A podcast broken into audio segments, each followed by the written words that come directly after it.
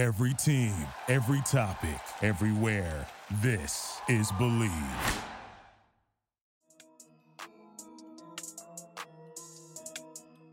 Hey guys, what is up? Welcome back to the Pitch Not So Perfect podcast. If you're new here, I'm your host, Jordan Dail, and you're definitely not going to want to miss this episode. But first, let's just run through a few things coming up for me because I'm really excited and cannot wait to share. Um, as you all know, season is officially starting. So if you're listening to this on the day that it's released, then I'm currently on the way to California for our first weekend of season. Um, I seriously cannot believe what a journey it's been. Uh, definitely can't even believe that I'm on my way to my last first weekend of season ever. But um, I'm about to run through our schedule for this weekend so you guys can kind of stay updated, tune in, and keep up with like what's going on. Um, let me pull that up really quick. Uh, let's see. Game one is February 10th at 5:30 West Coast time. Um, it's against Ole Miss. Bree Roper, if you're listening, I'm super excited to see you. Uh, for those of you that don't know, I played in the Florida Gulf Coast League this past summer. It's a summer league for college softball players, and I was on the Bradenton Slice team. Seriously, best summer of my entire life. So much fun. Um, but Bree was on my team, and she was originally at Georgia Tech, but she just transferred to Ole Miss for her fifth year.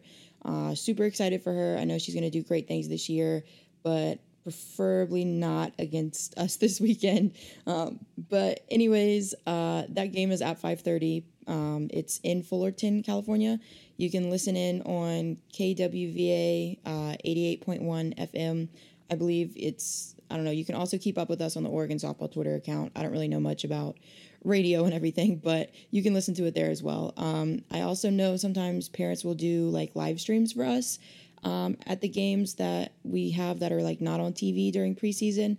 Uh, sometimes they're even on Twitch. I don't really know if anybody will do that this weekend, but Shay's mom used to do that for us a lot, and she graduated last year. But if there is a live stream link, I'll be sure to post it on my Instagram story for y'all to click on. So make sure to follow me on Instagram at Forever Jordan with two N's and keep an eye out for that, I guess. But next on the schedule, we have two games on Friday, February 11th against CSUN. I believe that's Cal State Northridge.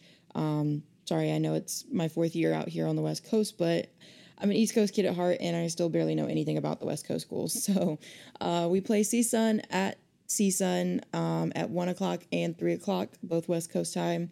You can watch these games on ESPN Plus. Uh, you can listen to them on that same radio station, 88.1 FM KWVA, or check out the Oregon Softball Twitter page for updates. Uh, last on our schedule for the weekend are two games on Saturday against UC San Diego at 9 a.m. and LMU at 11:30 a.m. Both of these games are in LA. I'm pretty sure they're at UCLA. Uh, you can listen in on these games with KWVA 88.1 or stay updated through the Oregon Softball Twitter page. After those five games, we're then heading home.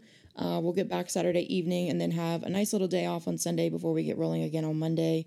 Very excited for this year's team to play with the girls that I've been with since day one of my Oregon softball journey, um, the girls that have joined along the way, and even the new little freshies and transfers from this year and our new coaching staff. Uh, we have a lot of talent and a lot of depth this year. I'm excited for y'all to check us out and see what we got going on. Um, we have, let's see, six pitchers on the staff. That's the most we've ever had, all with their own style, pitches, speeds, everything. A lot different than my first year, if you guys were there for that.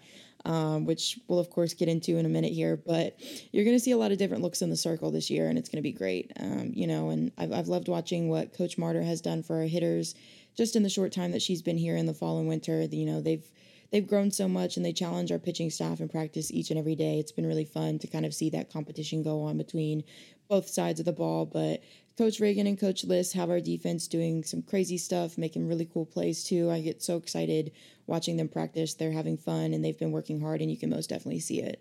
Um, but for those of you that don't know Coach Liss or as basically everyone else knows her, Alyssa Palomino Cardoza. Uh, she played at the University of Arizona. Honestly, one of the best left-handed hitters I have ever paid, uh, ever faced.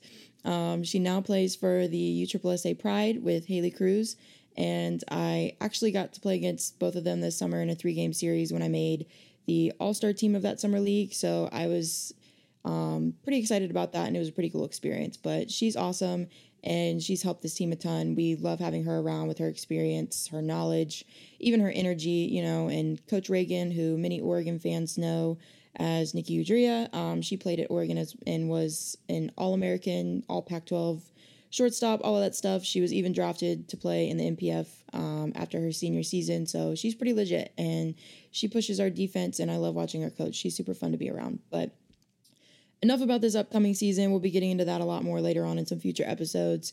This episode's definitely supposed to be about the year, I guess, as I would call it, 2019. Uh, it was my first year at Oregon. So let's pick up where we left off at. Um, so, January 1st of 2019, uh, I had hopped into that car with my mom and drove all the way across the country to move into a nice little townhouse right down the street from Jane Sanders Stadium. You know, like I mentioned in the last episode, I was nervous, but definitely excited. Um, that's definitely a long drive to say the least, uh, one that I would end up making two more times throughout my last four years here, but totally worth it. Got to see some really cool cities, really cool places. Definitely recommend doing it at least once in your life. Uh, really, really fun. But um, as you remember from the previous episode, when I decided to transfer, I wasn't really in a great place mentally. Um, I had lost my confidence. I felt like I just wasn't good enough to play anywhere, like anywhere anymore. But you know, I refused to give up. And when Coach Lombardi had reached out and wanted me, of all people on her team, it was kind of impossible to say no. Like I just had this feeling, and I, I couldn't really describe it, but I knew this was where I needed to be at. So let's kind of rewind a little bit first so you can get an idea as to where exactly my head was at as I was heading out to Oregon. So, when I committed to Oregon, there were already two very good pitchers on the staff, um, but they needed a third, and that was supposed to be me. Um, you know, we played 50, 60 games in a season. You need as many arms as you can get. So that third arm was supposed to be me. And like I said, I had struggled through some things mentally throughout my last couple months at Virginia Tech. So in my head, I was like, you know what? Okay, cool. This gives me a chance to learn from the best pitching coach and also play and learn from two very, very good pitchers. Um, they were older, they had experience in the Pac 12, they had found success in the Pac 12. And, you know, them along with Coach Lombardi and Coach Lang were going to help me get back to normal. And it kind of gave me some leeway and time to kind of find that mojo again that I had lost. And um, this mojo uh, was something that kind of made me me as a pitcher. Um, I talk about this a lot with um, a lot of the girls that I give lessons to and stuff. But um, like I've mentioned before, I never have been a big, tall pitcher. You know, where I found the most success was grow, um, at least growing up, was through my confidence, my demeanor on the mound, my work ethic you know, in the weight room and in the bullpen, having great mechanics and using my body to its absolute fullest so I could throw as hard as the bigger girls. My demeanor and my confidence were what set me apart from the rest. At least that's what I always believed. And they were me. They made me who I was. And without that, I wasn't really anything, you know, in my mind. So when I lost those two things that fall, um, that's kind of why I felt so down and I just felt so helpless. I remember in the weeks leading up to my departure, I was throwing with my dad in my old high school gym. I was struggling still and it was getting to me. I I remember throwing my glove off, dropping to the floor in tears and looking at my dad sitting on his bucket with his shin guards on and yelling out, you know, I, I can't do this. Like Coach Lombardi made a mistake when she picked me. I can't help her. How am I supposed to compete in the Pac 12 and help this team when I look like this? Um, you know, like I just kept saying, like, Dad, like she made a mistake. She made a mistake. And, you know, here I am in the high school where I had known so much success, multiple state records. My name was engraved in multiple school records, two state championships, all of it. And I'm sitting there in the middle of all of this on the floor crying. And it was like I didn't know who I was. Uh, I'm sure that moment definitely broke my dad's heart a little, but he never would have let me know. You know, he, he just simply replied, No, she didn't. You know, he was like, Coach Lombardi knows what she's doing, Jordan. And she knows how good you are and how great you can be. You know, she's going to get you back right in no time. You just have to trust that. And he just kept saying, you know, you're going to be all right. It's going to be okay. She didn't make a mistake. She wouldn't have recruited you if she didn't think you could do it. And me being as stubborn as I am, um, I didn't want to believe him. Um, but I deep down, I kind of knew he was right. I mean, he had to be. Like he, he absolutely had to be right. Like there was no other way for me to really think of it as far as at least it making sense to me. So I eventually believed him, got back up, and started trying again. So a couple days after I committed, um, one of the two pitchers that was there decided to transfer. I'd like to say I was shocked, but with the previous transfers, already happening that year, I wasn't as shocked as you'd probably think I'd be, but I did hit the panic button just a little bit because now it was just me and one other girl. And she was really good. She could take the lead, and I would have to hurry and get back to normal to help her out, of course. Um, but still, I was a little bit of a panic button. But plus, a couple weeks later, Coach Lombardi brought in another transfer pitcher. So now there were three of us again. So I was like, you know what? It's going to work out. We're good. There's no need to hit the panic button. We're good. I didn't know anything about this other transfer, but, you know, she sounded legit, at least on paper. So I was like, we're good. We're good. And so fast forward, I arrive in Oregon. My mom helps me move in, and now it's go time. Um, we start practicing, and I was taking in literally everything that coach was saying. I could see myself getting back to normal and pretty quickly too. I mean, I feel like I it just I started to feel like me again, and it was giving me hope. So. Uh, we had a team bonding trip scheduled for an upcoming weekend, and when it came time to go, we noticed something was kind of off. Um, there were only two pitchers on the trip, uh, me and the other transfer. So it soon came to light, of course, that um, that other pitcher that was missing, uh, she was now transferring to. So now it was up to me and this other transfer girl to get it done. Um, but I was in a better place mentally. I was feeling more like myself again and throwing so much better too.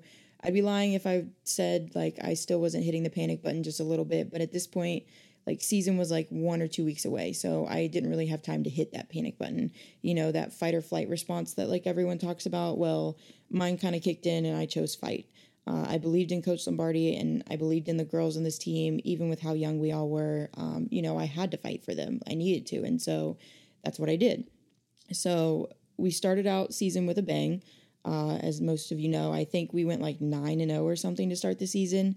And no one, and I mean absolutely no one in the softball world thought we were going to do such a thing with so many girls that had left, such a young team and small roster and numbers, and two pitchers, you know, which eventually became one after the other transfer pitcher eventually chose to leave the team at the end of March because she didn't want to play softball anymore.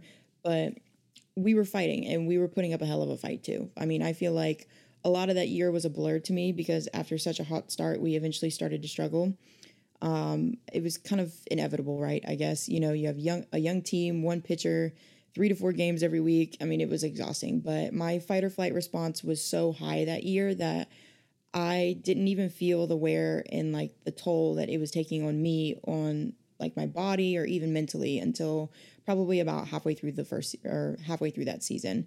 Um, I, we had beaten teams like LSU, Mississippi State, Texas A&M. We went a whole weekend. Um, when was it? I think it was the Cal weekend. I went the whole weekend without giving up a single run to Cal. I struck out like 21 or something. Um, did the same thing at Missouri. Um, and I think three games that I pitched, and even upset the number one team in the nation at the time, UCLA, in our opening game of that series against them. I had 12 strikeouts. Um, they definitely weren't all pretty wins. Uh, some we had to absolutely kick, scratch, scream, and bite for, but we were doing it, and and it took a toll. Uh, I vividly remember the midweek series that I finally started to feel that toll, and it was against um, Portland State. And naturally, you know, as a Pac 12 team, most people would assume it's an easy two wins against a team right up the road from us. That was not a Power Five. But I will say, Portland State is good. To this day, they are a good, scrappy team. And anytime you play a team up the road from you as a Power Five, you have to know they are going to absolutely bring their best game against you because you're supposed to be the big dog and they're supposed to be the little dog. And the key word in all of this is supposed to be. but first inning of that first game against them, I was hitting my usual mid 60s, you know, 64 to 67 on the radar or so. But the second inning, all of a sudden, I was hitting 60 to 62 and I didn't feel tired. It was weird. It was it was just really really weird. And I remember my ball stopped moving. It was like I had no idea what was going on. Like they were hitting balls hard off of me, and it was a rough game. Like we barely won.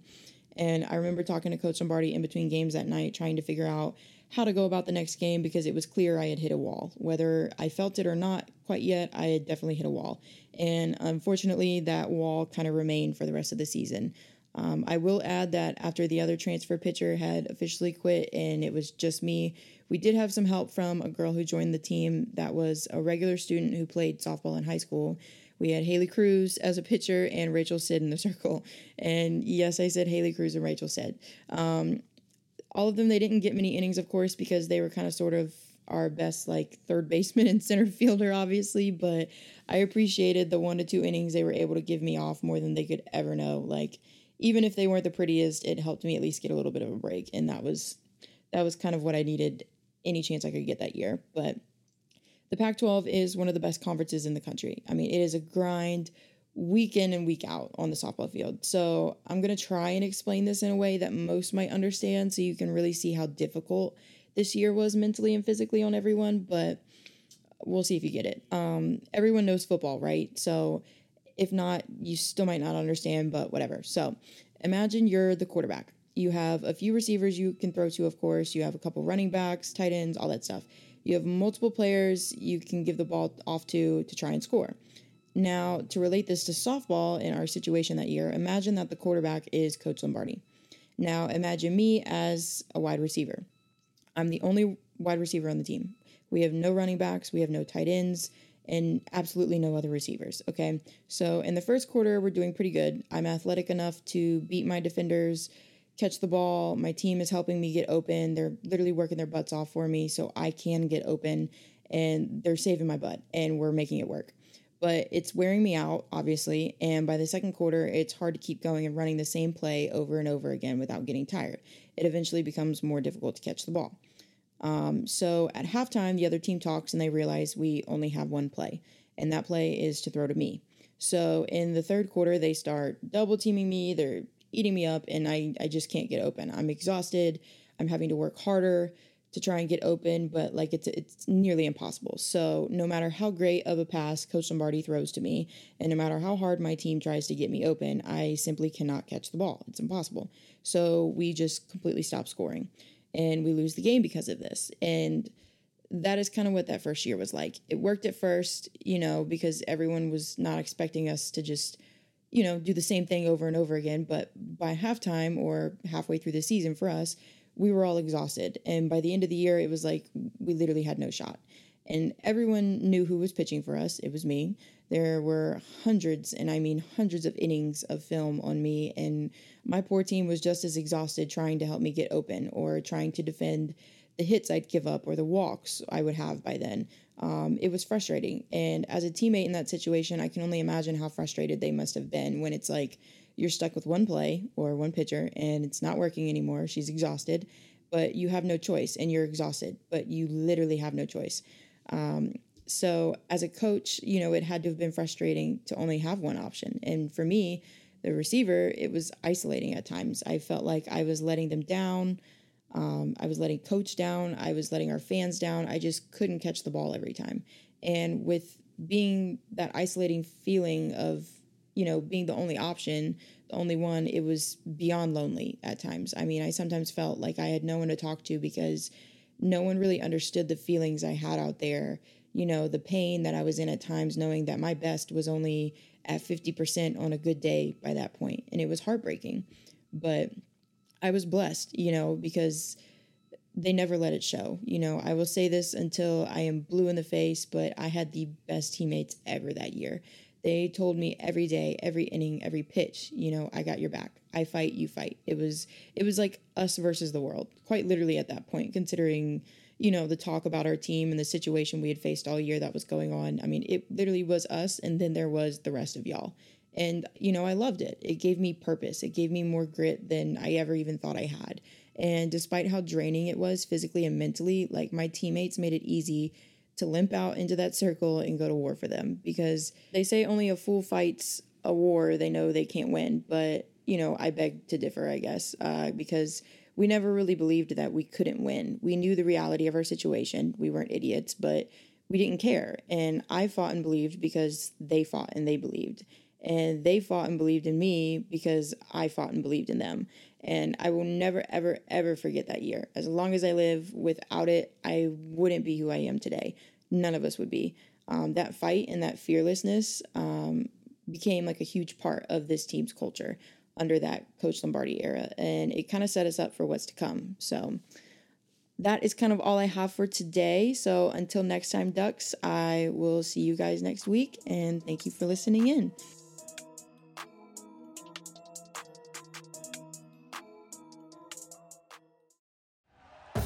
Thank you for listening to Bleav. You can show support to your host by subscribing to the show and giving us a five star rating on your preferred platform. Check us out at Bleav.com and search for B L E A V on YouTube.